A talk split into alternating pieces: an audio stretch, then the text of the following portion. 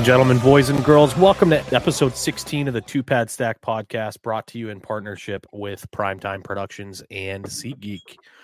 Remember, if you're looking for some tickets for any sort of event, check out SeatGeek. Uh, use the promo code Two Pad Stack Pod, and you can save 20 bucks off of your first purchase. Um, I'm your host, Ace, and alongside me, we have our wonderful co host, Burge. How's it going today, my friend? Oh, it's going great. Excited to dive into this with you. How you doing? Another day in paradise for sure. Um it's been a it's been a fun week. We've uh I've managed to piss off two different fan bases on social media in the last week. um because I like to spew my unbiased takes on my personal account. And we'll have plenty of time to talk about that later on in the episode. But um, yeah, it's been an interesting week here uh, personally. Um, Bruins wise, it's been an interesting week. A little bit of adversity never hurt anybody. Um, but uh, but yeah, we'll dive into that in a little bit. Um, we're out of October. The first month of the season is now behind us. Um, Birch, how, how are you feeling about the Bruins so far at the end of October? Can you believe it's actually November? This year's flying by the, crazy, the the the Bruins. I mean, their start to the season. I uh, again, they did it last year. We were surprised.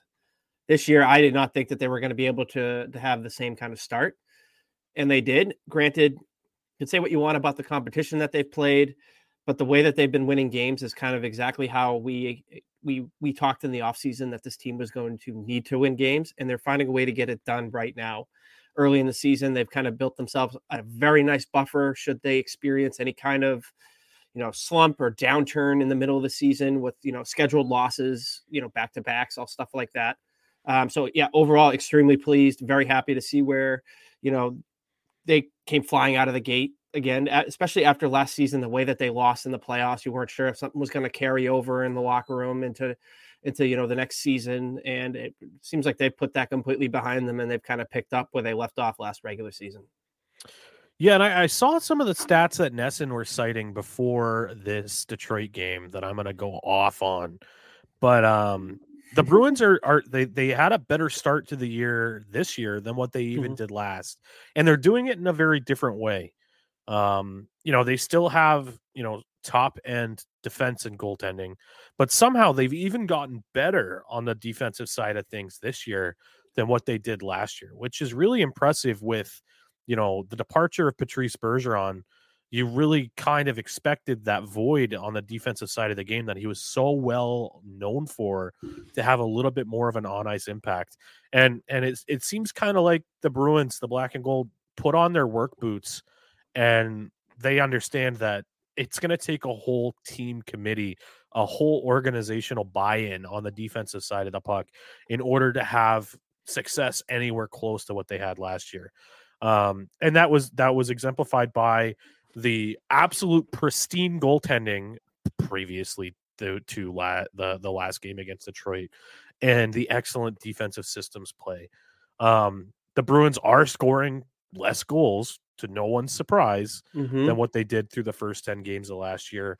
But um, as we've previously mentioned in the two pad stack, you know, this year was always going to be a junkyard dog mentality. You know, it's going to be more difficult to score goals than what it was before. We're not out there as the Harlem Globetrotters anymore. You're going to need those gritty bank shot goals from JVR and that mm-hmm. nasty stuff around the net. Um, and that's what we're seeing so far. So, uh, on the offensive side of things, it's what we expected. The defensive side have really exceeded my expectations um, compared to what I had at the beginning of the year.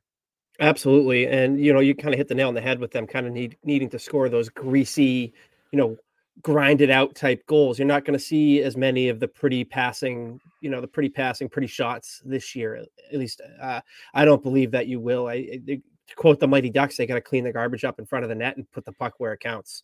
And you, they're doing it defensively, obviously, in front of their you know, their elite goaltenders. And eh, I, I, I don't think that anybody expected Matty Poitras to contribute like he has in the first ten games of his NHL career. I mean, he's net potted, I think, what four goals already? Five, five goals. I think. Okay. I think it's yeah five. Yeah. So I don't think anybody expected to count on even even once he was, you know, making the NHL roster to start the regular season. I don't think anybody expected that kind of performance out of him. And he really has made a statement for himself. And he's been like, in my opinion, the biggest bright spot for this for this Boston Bruins team, you know, out of the gate. You were right. It was four. I think I read something about ESPN tossing an extra goal to him or something, and that stuck in my head. Anyways, but yeah, you, you hit the nail on the head. Having that kid step into that role has been immense, and it's almost like you know they, they're picking up right up where they left off. Uh, and speaking of greasiness, um, happy to shave my crappy beard in support and in solidarity with uh, all of our friends that are doing some charity work out there. Um, I managed to even start a little bit of a movement at the brewery here in town.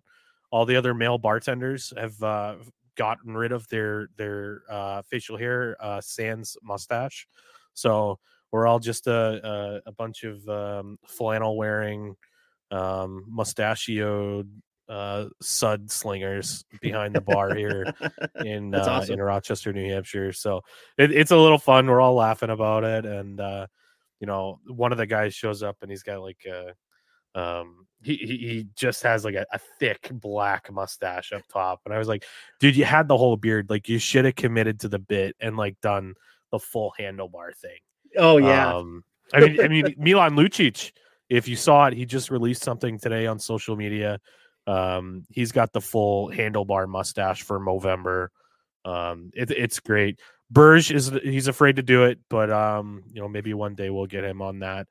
Um, on the topic of Movember, it's not just to have fun and have mustaches. As I mentioned earlier, there is a charitable portion of it. Um, you know, for for I believe prostate cancer and other you know male cancer um, awareness and research and fundraising. Um, it, it, impacts us close to the heart here too. Here at the Two Pad Stack podcast, yep. as you know, we've got a close relationship with the only Bruins guys, um, Brett and Boosy. Um, Brett, or sorry, Boosy is actually raising money this month for uh, cancer research. He lost his father um, um, a few years back to um, cancer. And if you guys have a chance, please check out his social media account. Um, take a look, share it. Awareness is worth something. Consider if you can to donate to the cause. Um, it's going to a really good cause. So um, certainly take a peek at that. Once again, that's at his uh, Twitter account or X account uh, at Downtown Boosy 2. Absolutely. Um, Great cause. Great cause. Be sure to get out, check that out and donate if you can. If not, share it just to like he said, the awareness is is is enough is enough as it is. Absolutely. Um, the Detroit Red Wings game. Now, Burge, I assume that you were able to watch that in, it, in its entirety. Uh, ninety percent of it I watched. Yes. Well, okay, good. That that's a step in the right direction for you. We'll take yep. that. Um, Free time. and you you kind of you kind of pointed the finger at me and you said I was being a little bit sensationalist, which is fair. I can get a little uh get a little heated about things and maybe uh maybe have recency bias creep into my comments, which you pointed out. We all do. Which, you know what? I'm not going to yell at you because I'm an adult here and I can have conversations without calling people tubby. Um, um, that was some of the worst fucking officiating I have ever seen in my life. Mm-hmm. And it wasn't just me either to say that. I had a buddy that showed up at the brewery last night and he's an old timer like he's he's not like super old, but he's like in his fifties, sixties, and he's been a bees fan for a long, long time. Mm-hmm. And he's got that stare. Like up in New Hampshire, we don't all have the Boston accent, mm-hmm. but this guy walks in here and he's like, "Oh, Aaron, what what the fuck was that game?" He's like, "That was the worst fucking officiating I've ever seen in my life." And I was like, "You know what? I said that shit too." But you've been watching the bees for about 20 more years than I mm-hmm. have. And and Burge says I was fucking out of my element on that comment here. So when the old timer echoes what I'm saying, I have some grounds to stand on. I don't know what the fuck those officials were doing that game. Especially at the end of the game. Especially at the end of the game when you're in a in a close game and you're you come out and you call basically two penalties in like five seconds. There was a lot going on in the last last two minutes of that game, and it basically ended any hopes of a, of a comeback for the for the Bruins. And that was absolutely ridiculous. Now you went on to say that it was the worst officiated game that you've ever seen, and that's why I was like, eh, recency bias might come in there. I, I can't think of any off the top of my head, but I find myself, and I'm sure you find yourself saying it a lot too, where I say I'll say that in the heat of the moment all the time, all the time. That's not to take away from the fact that you were right that this game was a load of BS. Yeah, I mean, for the most part, he was on both sides too. You know, the Bruins, like I think Brad Marchand dove, and he mm-hmm. probably been could have could have been called for an embellishment. So don't call me biased. Don't don't say I'm a homer because I'm I'm happy to call out my players when they do this shit too. I was also the first one to come out and say I won't say I'm the first. I was one of the first ones to come out and say, you know, when McAvoy did what he did, what a fucking bonehead play, idiot. Yep, completely stupid. You can't do that. It looked premeditated and he skates down well after Ekman Larsson has moved the puck. And he chooses, you could see him make eye contact. And he's like, I'm going to finish this guy right through like the head region. And I was like, you can't do that. And then you had a lot of Bruins fans out there, especially when when the decision for the suspension was handed out. Everybody's like, oh my God, four games. That is ridiculous. That is way too high. And it's like, guys, like the whole reason the Department of Player Safety was implemented was because of the really bad head injuries that were being found in these guys after they had passed away. And something needed to be done to curb the head injuries. What Charlie McAvoy just did and why he was suspended for four games was he inflicted an entirely preventable head injury on someone. Mm-hmm. He's a leader on this team. He's got to be smarter than that absolutely agree with you. Not not not to go on a complete tangent with the Department of Player Safety, but you know, I thought four games was a little high. I I thought he des- he absolutely deserved a suspension. I was in the ballpark of like a two or three three game because I don't believe yeah. Ekman Ekman Larsson missed much time. I, I think he came back in the game, and I don't think he missed any games after that. I'd have to look, but you know, Department of Player Safety, they are just it seems like they just throw a dart every time they, they they make a decision for a suspension. Like there's no rhyme or reason to why this player got four games and that another player got two games for almost the identical same type of hit. They're wildly inconsistent. So that's why I can be I can I can sympathize with some of the Bruins fans that were like, that's ridiculous, you know, all this and that, because Department of Player Safety is ridiculous with their with their lack of consistency and their lack of the, the history is there. I mean, it's it's been this way for for years. It's not like this is a new thing.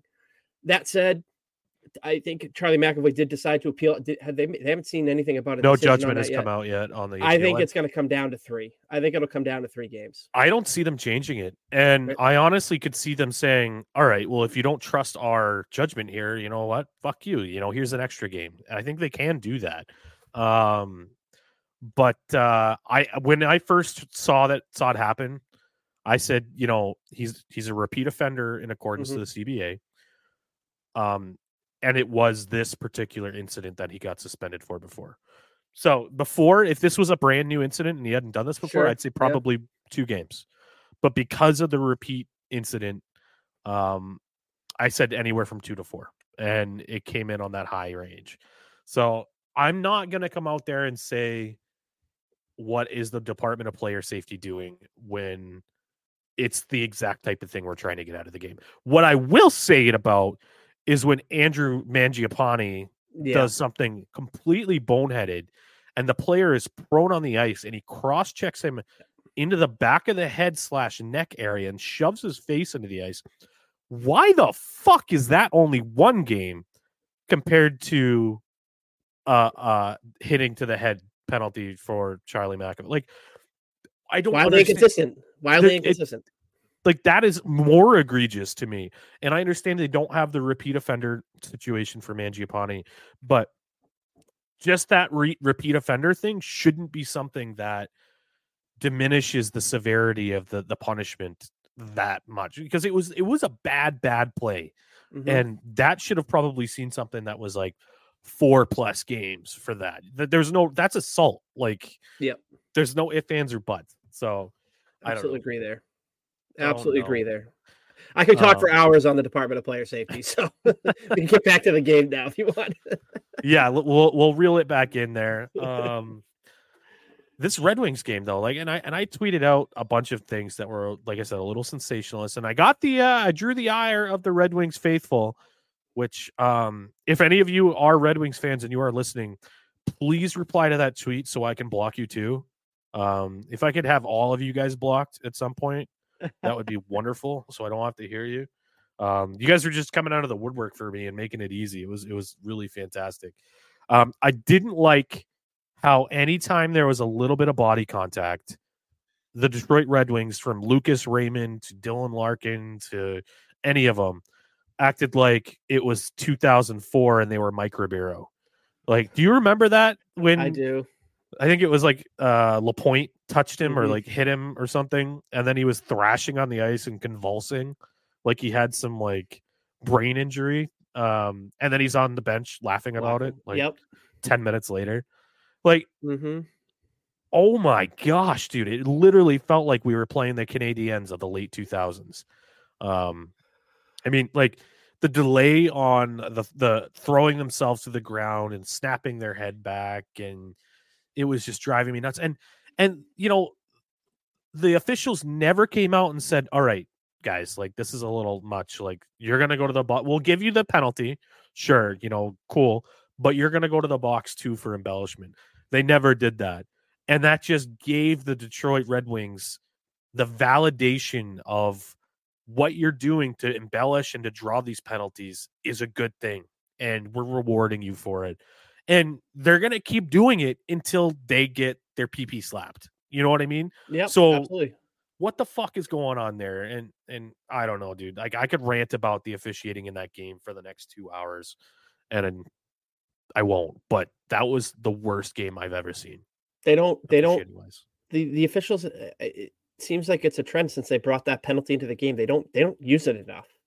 Like one of the things that I love about the NHL, at least how it used to be, is you never really saw people take dives. It, outside of you know the, the few teams here and there that would do it, like Montreal, big big proponent of that. You know, Roman Hamrlik diving and getting scored on in the playoffs. You know that that kind of stuff. Like you don't you don't see it called enough, and that's why these teams are starting to do it. And no, not to cro- again cross sports here, but the NBA is absolutely brutal oh when it comes God. to embellishment, and they're actually trying Soccer. to make an effort. They're trying to make an effort this year to to eliminate it. Soccer's brutal. I got soccer fans, friends that'll tell you, "Oh, it's it's gamemanship. It's to slow the game down." This, I, I don't care. I don't like to see people flop around on the ground, acting like they've been shot, and next thing you know, they're up running around again. You know what I mean? Like I, I, want that stuff out of the game. And if the officials aren't going to call it, yeah, absolutely. Teams are going to teams are going to take advantage of it until they start being told they can't. Detroit, perfect example on on Saturday night doing that crap. And you know, it's it's it's it helps helps fuel a little bit of a rivalry. I think is brewing between the Bruins and the Red Wings after that game the other night. I mean, with the Red Wings kind of taking a step forward and being better than they have been the past few years, I could, you know, you see a rivalry starting to develop there, and that these two teams are going to hate each other every time that I love play. it. Me too. I love it. I would love to have another team that I just love to fucking hate because I haven't felt that way about a team since Montreal in the late in the late 2000s. You know, when we were the underdog team facing the Goliath, and then when it's magnified by a fan base like Montreal, when Montreal has a good team, that fan base is the worst in the fucking league. Mm-hmm. It even makes Toronto look pale because Toronto, you know, all their fans know that they're a fucking joke and they've been a joke for a long time. And sometimes I even feel a little bit of pity deep down in this like no. cold, hard heart. But um but if you, were here for it, Burrs, you're you're you're just as old as I am, a little older actually. You're mm-hmm. old fuck. But mm-hmm. um those those Habs fans in the dude. late 2000s, dude. Like, and especially because they would come down here in New Hampshire and they would oh, yeah. treat it like a summer vacation. They'd be wearing their Hab stuff and they would treat the area down here like shit, like leave trash everywhere. And so, like, it, it not only was their team kicking the shit out of my favorite team, not only was their goalie exponentially better than my goalie, not only that, but they were also just coming down here, filling the garden with their fucking yeah. fans, singing "Ole, Ole, Ole." Oh Brutal. my god, dude, I hated them so much. Me too. And if Detroit can get there, trust me, if you if my tweets are any indication, we are well on the path of the Red Wings becoming that next team. Um I mean, especially when like look at it this way, like Dylan Larkin is their captain, right? And he is trying to lead a young team toward becoming relevant in this league. They're an original six market that have been in a rebuild for the last what fucking 10 years at this point. Um wow. yeah, it's been a long time. And he's trying to put that team on his back and get them going. He scores a goal in the regular season to tie it in the third period. And he does the biggest celebration I have seen since the Stanley Cup final. Mm-hmm. The dude's acting like he won a, a, playoff game and or even like an overtime game. Does this like one knee down giant fist pump up and like i'm all for having fun and celebrations but i'm like come on dude. Like you, you scored a goal. You're a skilled player. You're a number one center here. Like act like you've been there before a little bit. Like it's it's ridiculous and then he then he's at the end of the game he starts pushing and shoving Hampus Lindholm like Hampus Lindholm, that guy's like the nicest guy out there. Like he's got a big, you know, he's a big defenseman, and he'll shove somebody when you get into the goalie. Mm-hmm. But it just seemed like it was out of nowhere, and he's he's trying to start a fight, and then he finally pisses off Hampus Lindholm enough where Lindholm goes at him and like folds him up like a fucking lawn chair, and then Dylan Larkin limps off the ice. And they get misconducts. Like, have a nice day. what a joke. Like, did you see all the shenanigans at the end of the game? Yeah, yeah, absolutely. I mean, you know, th- that's that's what I want to see in a rivalry. You know, when team when all the shenanigans start happening, when you have a close, hard fought game like this game was between these two teams, and you see the kind of the BS that happens. I'm I'm here for it. Like shows that the, the players are into it and the fans are going nuts. Obviously, this game was on the road. It would be the same way if it was in Boston and Boston was winning this game and that that kind of crap happened. It doesn't bother me as long as nobody gets hurt. they want to push and shove, go for it. Bring the fire the next time these two teams meet. It just kind of sets the table a bit, and it's gonna. And again, like you said, I'm I'm here for it. I want that that hatred. I want to I want a team that I can hate again because hating on Toronto is is too easy, and it's yep. it's it's fun it's fun. Don't get me wrong. I love going at at their fans when they're crying on Twitter and everything. I love it, and they they try to do you know these arguments that usually have no merit. And the Habs suck. The Habs are gonna are, aren't there yet again. So yeah, give me Detroit. Give me that team that we can hate and we can actually get up for for a regular like really get into like a playoff type atmosphere for a for for a regular season game. You know, I I I just I'm trying to think of the right way I want to say this. It's like this this team if they get there. I think the Bruins and the Bruins, this could be a team that could present a problem for the Bruins, you know, down the road. I, I think they can. I, I really do. And I, am not saying they that they they they may that they're gonna, you know, wipe the floor with the Bruins, but I think that this team is gonna be a really, really tough, tough battle if this team continues to to ascend as they they have at the start of the season. I can see it being a problem next year. Maybe or yeah. the year after. Um from what I saw out of Detroit this game, if the Bruins have anywhere close to their complete lineup, the Bruins have a two or three goal lead in this game easily. You know, they victimized the AHL caliber defenseman pretty glaringly off the rush multiple times. Um, and I can guarantee you that Dylan Larkin and all of them would be exponentially less tough if Milan Lucic was out there for a regular shift. Um, maybe yeah. I, I, I, they they beat a, a really beaten up Bruins roster right now, and it seemed like it took them almost an act of God to do that. Um, between the officiating and the the power play goals that they had, and they still were trailing after two. Like Bruins played a strong systematic game and they had a decently goaltended game by Linus Ullmark. Excuse me, through the first two periods. The wheels fell off in the third. Um yeah, let's let's talk Linus. Um so Sully actually reached out and he asked um how much weight does missing half of your defensive core play in Linus's performance against the Red Wings. What's your take on that, Birch? I think it plays 100% into it. I think that the way the Bruins are built, they need to have their full complement of defensemen to be effective. I don't think, and again, I don't think that in this game, even if Jeremy Swayman's in there, you're going to get a different result. I think that they had too many breakdowns, and I felt I felt personally that Linus Ullmark was completely left out to dry in in, in this game. So I don't. I'm not gonna. My opinion on Linus Ullmark has not changed as a result of this game. It won't won't change unless I start seeing this as a consistent thing. Um, but yeah, I don't think it didn't matter who the goalie was in there for me personally. That they were gonna. It was just they, like you said, they were beaten up, and like I, Detroit's Detroit's one of the teams that's kind of coming up and coming, and the way that they played the game, drawing the penalties and such, that it, it didn't matter to me. So I, I would say 100%. I put it all on him missing guys in front of him personally. All right. So, what is your take on all these Bruins fans suddenly blaming Linus Ullmark for that loss? It's There's a, a softball lob. Let's go. Mm-hmm. Here you go. It's a lot of the same crap it's a lot of the same crap that we've seen from this fan base regarding goalies when they don't play their or the stat sheet doesn't show a perfect game out of their goalies. It, it's been the same thing for 15 years. If their goalies are not on, they are trashing the goalies. Last year's playoffs is a perfect example. Linus Ullmark was a little banged up. Yeah, you can get on the coaching staff for not making the switch, but don't sit here and tell me that Linus Ullmark sucks because he couldn't because he couldn't help the team win in that moment. And I know it was the same thing last night. I I cannot stand Bruins fans that are uneducated when it comes to goalies. It's it drives me nuts. And you know, you and I can go back and forth and disagree on on on things when it comes comes to goalies, but we logically can back up our arguments and we're both like, oh yeah, maybe we could see it go that way. Most of the people that just come out and say, oh, Linus Ullmark, Jeremy Swayman wet himself in the biggest moment. He sucks. Tuukka Rask sucks. Jaro Halak sucks. You know, everybody in this fan base for goalies has been so spoiled with the kind of goaltending that they've had for the last 20 years, or we'll say we'll say like 18 years when Tim Thomas really came into his own.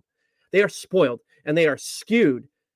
Their opinions on goalies are skewed because of Tim Thomas's immaculate 2011 Stanley Cup run. They expect that to be a regular thing in the playoffs. That was one of the best runs in the history of the game for a goalie in the playoffs.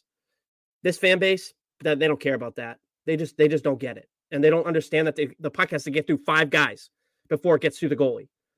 And I'm not going to sit here and say that these goalies don't make mistakes because it does happen. I'm not gonna I'm not gonna sit here. Goalies aren't perfect either, but don't don't feed me the BS about a goalie having a getting four goals scored on him and not understanding the quality of the goals that went in and the quality of the play in front of him. I cannot effing stand it. Done. I have an aneurysm over here. I'm so tired of it. Yeah. Um, I'm there with you too. I mean, I'm not saying there's anything wrong with Linus, but I will say that having the tandem in the way that it is, it opens and invites the conversation of who's better, who's playing better. And there's that theme of recency bias again. You know, when we see Linus Ullmark through no fault of his own, maybe could have had a couple of saves here or there, but um, through no fault of his own, we lose the lead in the third and we lose the game. You know, when Jeremy Swayman is sitting there with a 5 0 0 record with a 950 save percentage, and he's looking like the second coming of Carey Price this season, um, it's easy for Bruins fans to be like, oh, Linus, you lost the playoffs for us, and now you lost this game. Jeremy Swayman is probably the future of the Bruins. He's younger too, uh, doesn't cost as much. You know, that's just kind of the beast that it is. Low hanging um, fruit. Obviously, Jeremy Swayman is is the future right now. He's younger, he's cost controlled. Linus Ullmark is older, and his contract expires without control. Obviously, that's that's that's what I'm that's what I'm driving at. That this fan base is so uneducated when it comes to this stuff. And what I'll pose this question to you. We continue this route, we make the playoffs. Guess exactly what the conversation is going to be in the playoffs when one of these guys has a game like this. It's going to be the same conversation. And then it's going to be the, oh, you have this guy sitting on the bench. Why aren't you playing him? Oh, we got to keep the tandem going. You got to go back and forth every other game, but you got your best goalie sitting on the bench. Why? That's that, that's what it's all going to drive down to. I can guarantee it when it comes to the playoffs. If this team is there and the tandem doesn't work, or one goalie has a bad night, and then the next guy has a bad night because he didn't play the night before, you're going to hear the same same crap from this fan, this this, this fan base, same thing. Yeah, yep. triggering you're triggering me right now, man. triggering me right now. I don't need this after watching football yesterday. I don't need this. I'm gonna well, have an aneurysm. Jeremy Swayman, he has looked fantastic, and I think his rebound control has looked exponentially better than what it was last year. Um, he's calm, he's cool, he's collected, he's laughing after every save. The dude's got a smile on his face. His his personality is infectious. Um, it it's it's amazing, and I think he looks significantly better than what he did even last year. And I wonder if the arbitration process that he went through maybe identified some wrinkles to him that maybe the coaching staff was never going to be too forward about because you don't want to tear down your own players too much. Um, but that's the whole point of arbitration, right? You want to purposely identify deficiencies in a player to reduce the market value in mm-hmm. the eyes of the arbitrator. So I believe because Jeremy Swayman went through the full arbitration process, he was exposed to where the Bruins believe he has shortcomings. Maybe he was able to work during the summer and address some of those things because he he does look better. Granted, small sample size mm-hmm. and we could easily be flipping this conversation in one month we're we're a month into the season not even half a month into the season here ladies and gentlemen and we're already talking is one of these goalies surpassing the other goalie? Like, I think we can all take a step back and, and wait for the sample size to be larger before we make any um, glaring assumptions or any, you know, conclusions here. But the early results have been positive for both goaltenders, but it's hard to argue with Jeremy Swayman with the numbers that he has. I say you keep the tandem going, 1A, 1B, until somebody really significantly falls off or has a trend in their game outside of a one game outlier. Because that's all that Ullmark game was. It was a one game outlier. And I wouldn't even necessarily call it a, a bad performance. Like that's that's the thing. Like it that game should do absolutely nothing to change what the Bruins goalie plan was at the beginning of the year. That's clearly to go every other day with these guys. That performance in in itself should not change that. If they start changing things, then you're going to have a, a conversation. What are they going to change it to? Does this mean that we're going to try to move one of these guys? Does this does this mean we're going to anoint somebody the number one? You, we don't know yet. Like you said, it's a small sample size. We're going to continue. I I, I want to wait till we get to a quarter of the way through the season before we start formulating any kind of like legitimate opinion as to what the Bruins should do with with their two goalies. That's that's where I sit. You need to have a strong sample size, and at that quarter season mark, if if one of them is clearly or not clear, we'll say one of them is is definitely a step in front of the other, then I'm gonna you're gonna hear me in a month, two months, sitting here saying what I said in the preseason. Start riding him. Start giving him multiple games in a row. Stop going every other day. Allow one of these guys to really get into a true rhythm playing every day and then see what you got. Now, do we want i don't know if we want to move into the uh, this other question that we got here since we're on this topic from from greg he's he's, he's he hit us up on on x here some people are buying into the idea of offloading Ollie, partly due to Bussi's uh, strong performances in Providence. How risky of it? How risky is it to make a leap like that rather than sticking with the reliable tandem at this level? Again, we're too early on to make a decision like that. So yeah. any any of those guys that are on Twitter calling for that, they're right in that that that group that I call the uneducated dumb Bruins fan. Don't buy into that. We are way too early to make a decision like that. I don't know where you stand on it. I'm going to assume you're right there with me on it, especially given Bussi's does not have any real NHL experience other than the one preseason game he played in this year. So, yeah, let's let's let's save that conversation. It's it's way too early and it's, it's a lot of recency bias based on on the the four goals Whoa, four goals that Linus Ullmark gave up against Detroit on Saturday night. Agreed. And if we take a step back and we look at it from a more, you know, holistic level, right? You know, we're not going to be able to judge like like Burge just said. We're, we're, there's there's no way we can say oh yeah, we need to trade Linus. Swayman's better. You know, we can't we can't do that. I mean, you even have you have national analysts from the NHL community saying, why on earth would Boston get rid of this tandem unless they financially are coerced to? We don't need to rush this decision. If we can keep Bussi working in Providence and improving his game, there's no if it ain't broke, don't fix it. This is an old mantra here, right?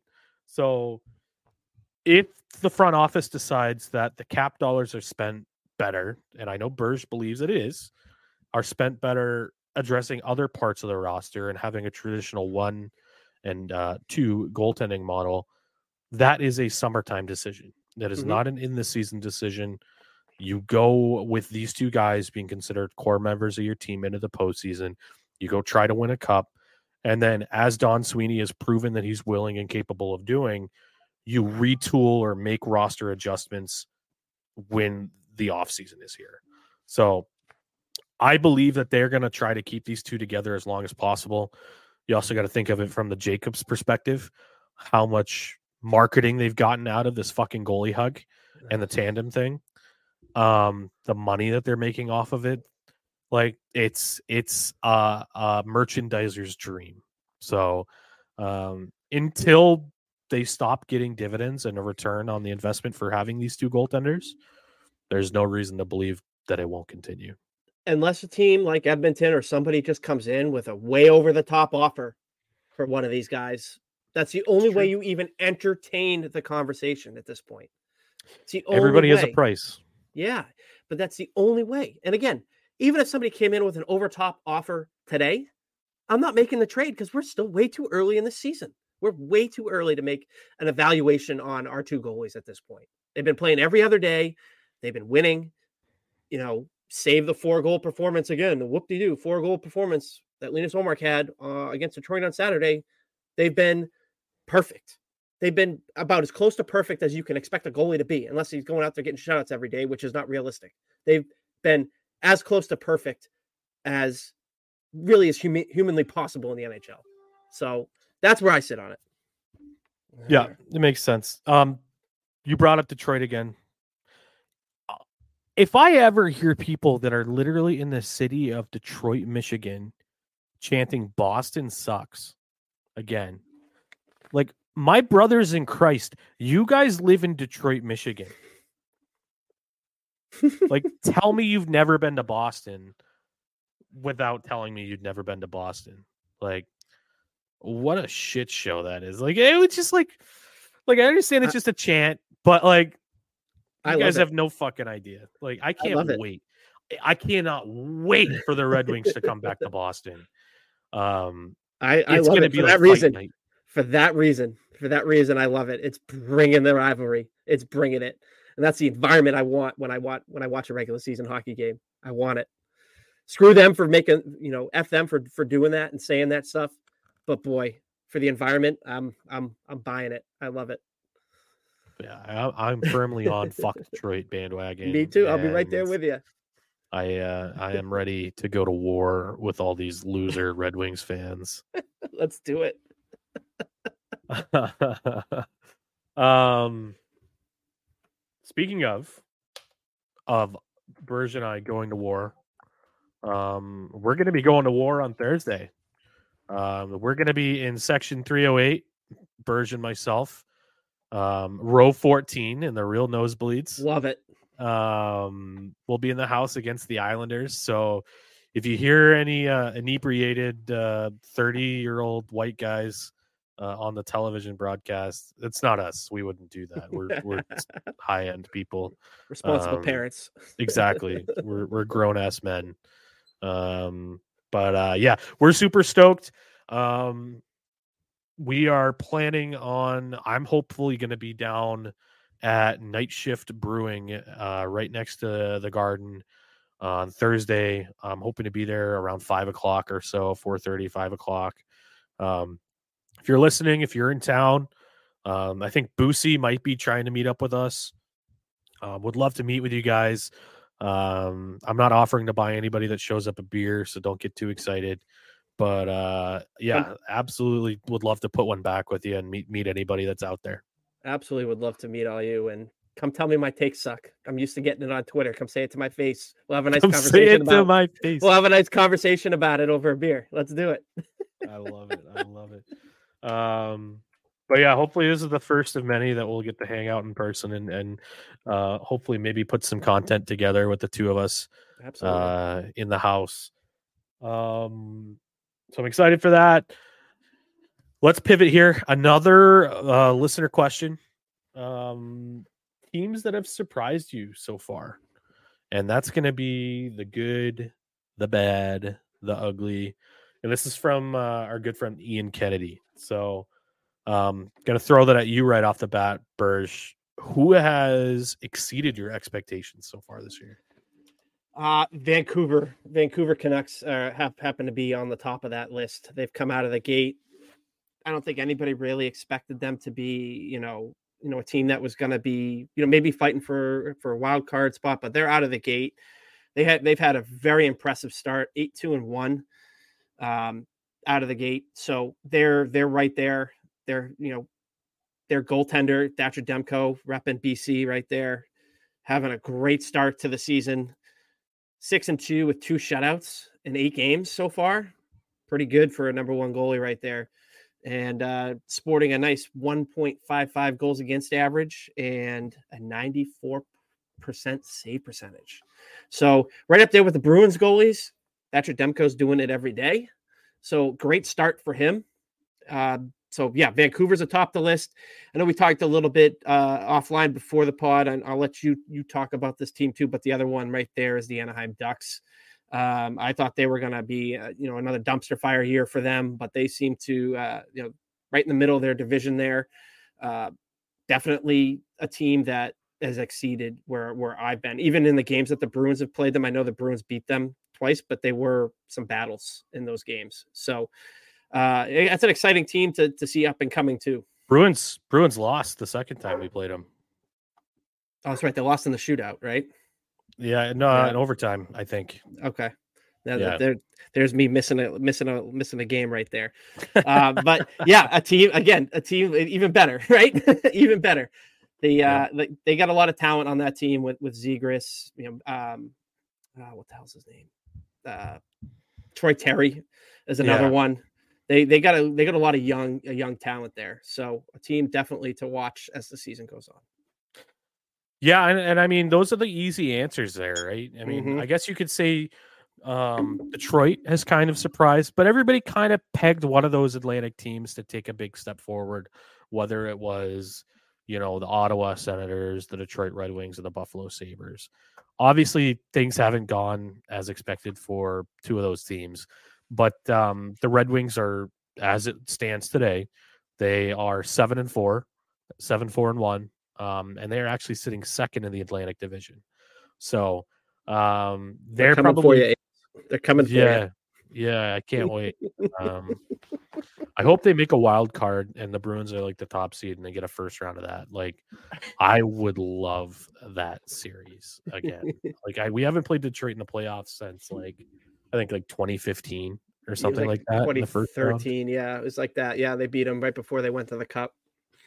Yeah, I think like Dougie Hamilton scored like an OT goal or Mhm. something. Yeah. Um but yeah, they were probably my first pick and and as you had mentioned, like I had pointed this out before we started recording, um, you know, Anaheim has really come out and been a really good story at the beginning of the year. Frankie Vatrano especially Absolutely. the the Springfield Mass rifleman, um, just just scoring like crazy. Um, I was talking to somebody in uh, EA NHL and voice chat at the beginning of the year when the Bruins are five and zero, and the guy's like, "Oh, the Bruins haven't even played anybody good. They played Anaheim," and I was like, "You know, the Ducks are pretty good." And this guy's laughing at me. I was like, "Well." Look who's fucking laughing now. The Ducks are fourth in the Pacific, above the Flames, above the Oilers, above the Kraken. Like that's pretty impressive for whomever has maybe, you know, thought about the Ducks. They're on a six game heater. They haven't lost in six games. And for a young team, that is super impressive to me. And they weren't they weren't easy to beat even when the Bruins first played them. And they obviously got the better of the Bruins in the second time that they played. And we talked about that a little bit on last week's episode, how the Bruins kind of dropped the ball and they let up those two goals with like less than two minutes left to let the Ducks crawl back and score mm-hmm. in overtime.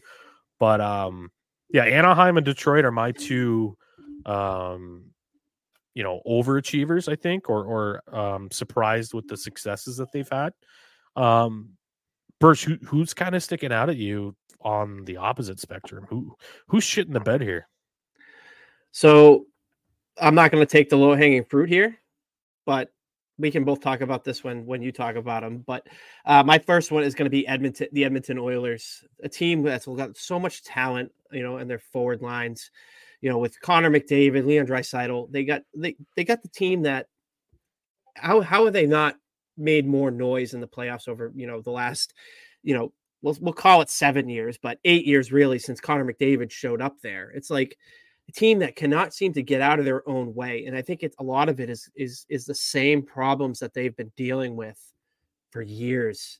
The lack of real true playmaking defensemen and the lack of consistent quality goaltending there. They they they seem to they've tried to put patchworks on it, but they've committed so many so much of their assets to the you know their two big guys up front that eh, for some reason they can't seem to get the goaltending right. Could you imagine one or both or Edmonton having one or two of our goal the goalies the Bruins have? Like they would be a wagon. They would be an absolute wagon. And they just seem to continue their struggle out of the gate again. And you know, shame on them for not, you know, helping. I think I, I'm, I'm stunned that Connor McDavid hasn't asked out of there yet. I'll be honest. Well, the what does he get paid? Like 13 million a year. that helps. Somebody would, somebody would, somebody would make. You're right. For that guy. You're right. Somebody would, you know, move mountains to get that guy on their team for sure. For but, the marketing and merchandising um, alone.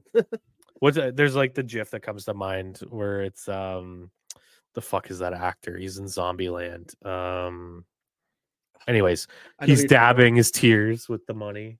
Like, yeah. um, to your point about Edmonton, and I'll I'll give you my my shitters of the year so far. That's what I'm going to dub them. We can make a graphic for this after. Yes. Uh, we can have the the big dubs of the year and the shitters of the year. Um, I I think that even if the Edmonton Oilers had a Jeremy Swayman or a Linus Ullmark in net, they still wouldn't be doing great right now because the defensive lapses that that team is having right now. You can put the greatest goaltender in the world, but if you can't cover, you know, the third, fourth, fifth shot in the slot or in the crease, if you can't cover the cross creases, one timers, the goalie is going to get beat no matter who he is.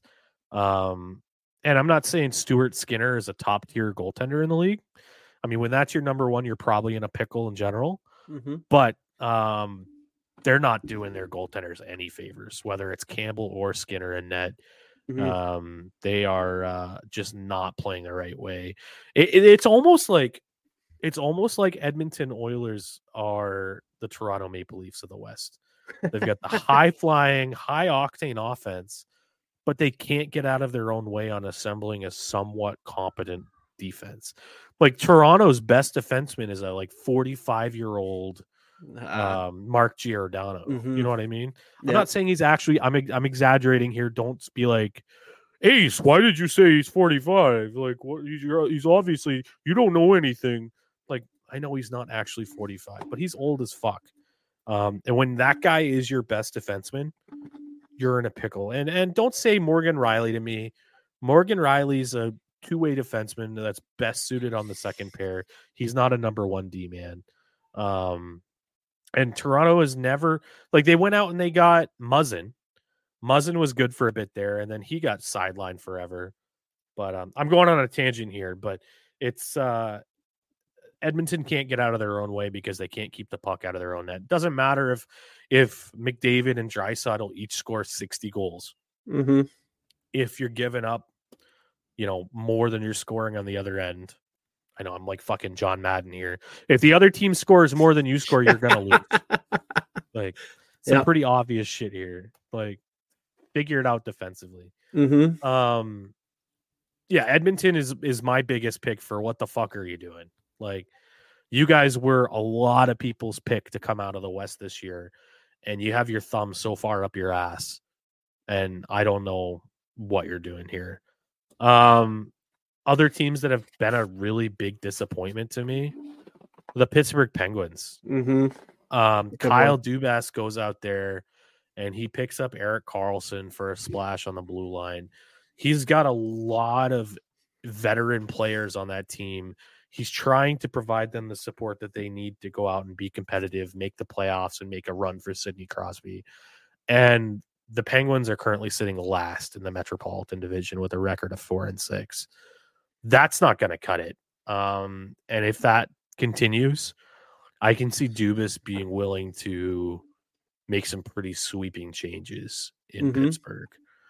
Um, my second recipient of the shitter trophy uh, for the beginning of the season is going to be the Florida Panthers. Mm. Um, mm. For a team that has gone uh, as far as they did in the postseason, basically acted like um, you know winning against the Bruins was their Stanley Cup in the first round, and then they weaponized that and turned it into a deep playoff run. I haven't seen much out of them this year so far. Um, not really impressed with what I've seen out of the Florida Panthers, and I know that they're still dealing with a lot of injuries. Um, Ekblad's still out. Um, Montour's out on the blue line. Those are two big players on their blue line. Sam Bennett came back and then proceeded to get injured instantaneously. Um, so they're still missing some big pieces. But uh, for somebody, for a team that a lot of people, a lot of analysts had as a, a lock for the top three, um, hasn't been super impressive for the Panthers so far. Nope, I I can I can agree with that.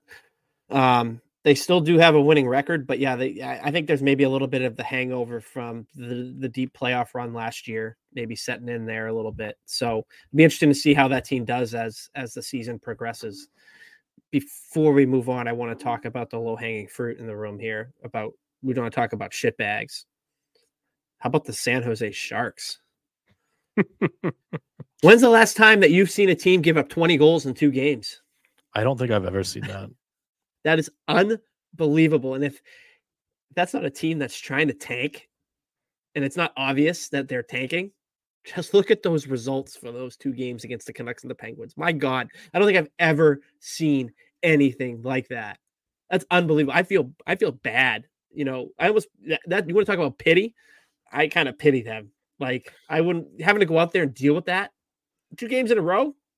Dude, and it's not like like I just got done saying it's not like the Penguins have been a world buster this year either. Like it'd be one thing if Vegas, even if Vegas came in there and dropped a 10 spot on you, like you're an NHL team. Like you guys are still NHL players. Like have some fucking decency pride. and some respect and some pride. Not just for the name on the front. You know, when the, the Sharks are who they are right now, everybody knows that they're not going to be competitive but this is your career. Like, do it for the name on the back, dude. Mm-hmm. Like, you're embarrassing yourself that you're even on the roster when they dropped back to back 10 spots on you. Those that goalies, is unheard man. of. I, I just read an article actually while we are recording, um, probably when Burge was on his epic rant. Um, but Mike Grier, the GM of the San Jose Sharks, he had a um, a meeting uh, with the players um, behind closed doors and it was described as a one way conversation. Um, nice. He had informed them that, you know, the performance that they have had in the previous two games, and honestly, the rest of the season too, is not to the standard of San Jose Sharks hockey. Now, I don't really know what he means by that because the San Jose Sharks have been kind of meh for the last seven years, but I, I assume he's taking uh, issue with back to back 10 goal games um, and some of the NHL analysts had come out and said, you know, a change in the coaching side of things and personnel are not out of the question if they don't get their shit together soon. But but they're still obviously tanking. I don't know like this isn't this what you want? You don't want to be publicly embarrassed? Yeah, I I don't I don't think they want when you're tanking team, you don't want to make it so blatantly obvious that you're tanking because uh, you, are not going to sell seats or you're not going to you're not going to do a you know merchandise anything like that. I mean, I th- the team is clearly you know a subpar roster out there. The goalies are uh, a couple of retreads in Mackenzie Blackwood and Kaapo Kahkonen, who Kahkonen I thought was going to be a a stud, you know, when he was with Minnesota when he got traded out there.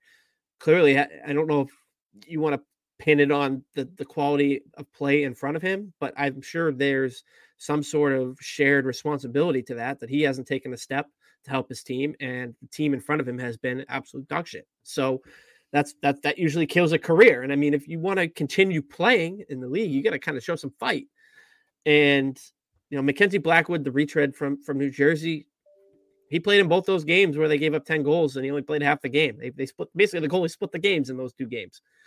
Pretty crazy. And I be interesting to see like what what kind of response they have, you know, when they take on the uh, I think they're playing the Flyers either tonight or tomorrow. Um, it'll be interesting to see what kind of um, response the team has. It's tomorrow night uh, at home against the Flyers. The crazy the thing, Flyers is, have been pretty good this year. Yeah, too. yeah. Those two, those two 10 goal games were on home ice too. They were right in front of their. I remember. Fans. Did you see that? There's a kid in there in the stands, and he's like, "This is my first Sharks game." I know. I feel bad like for years old. like that. Oh, I feel bad for something like that. I saw one tweet. The guy's like, "Oh my god, they got to give him like a truck full of signed merchandise." I know to make sure that he stays a Sharks fan. I know it's just wild. I, I, never thought I'd see a day where two NHL games would, eh, for the same team would finish with that kind of score line. It's not professional hockey at that point. It, I, I think if I was the goaltender for for the Sharks, I would be like that scene from Slapshot where the goalie gets on the phone. Yeah. Trade me right fucking now. Trade yeah. me. Yeah. And hang up the phone. yeah, exactly. And fucking hang it up. Um oh, all right, man. so we're running up here on time. Um we are recording this on Monday night, so you're going to have the episode drop fresh uh, tomorrow morning, um, early in the evening. So unfortunately, we don't have any real analysis from the game that's about to occur in two hours as the time of recording this, where the Bruins are taking on another really strong opponent, the Dallas Stars. Mm-hmm. So hopefully the Bees can get back in the win column. Um, what are your expectations for this game and who knows maybe we can nail it and all of our listeners can think we're like nostradamus or something i mean i'm hoping i'm hoping that you know like you said i mean the stars are they're at they're on the bruins are on the road in dallas. Stars are 7-2 and 1 bruins are 9 1 and 1 so i mean almost identical starts to the season. And i expect a hard fought game. I i haven't seen any news recently today about guys that are returning to the lineup or if we're rolling the same lineup out there. I know Jeremy Swayman gets the start tonight. So maybe this is going to be his Linus Ullmark game where he's not going to be, he's going to get left out to dry a little bit, maybe give up four goals. But I, I like the Bruins. You know, the Bruins have typically been good at, at rebounding after, you know, a loss. I expect them to win tonight.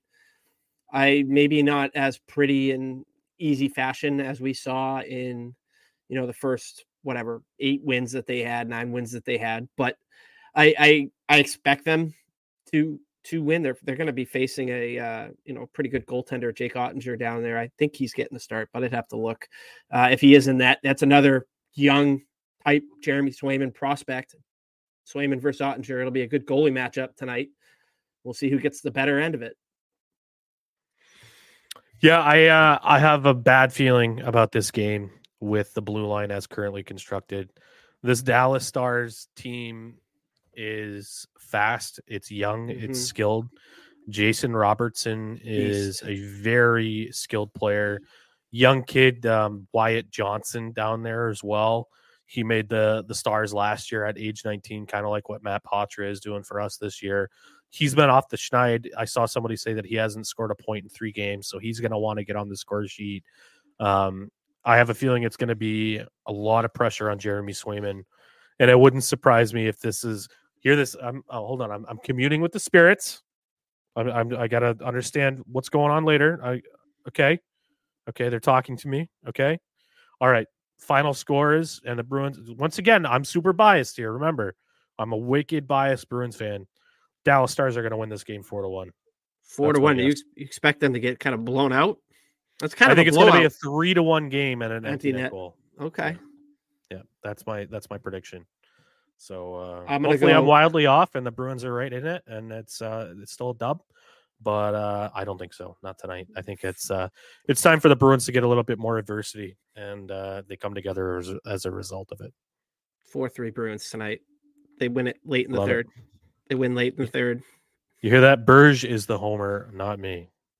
Bailing out their goaltender tonight. Mark it down.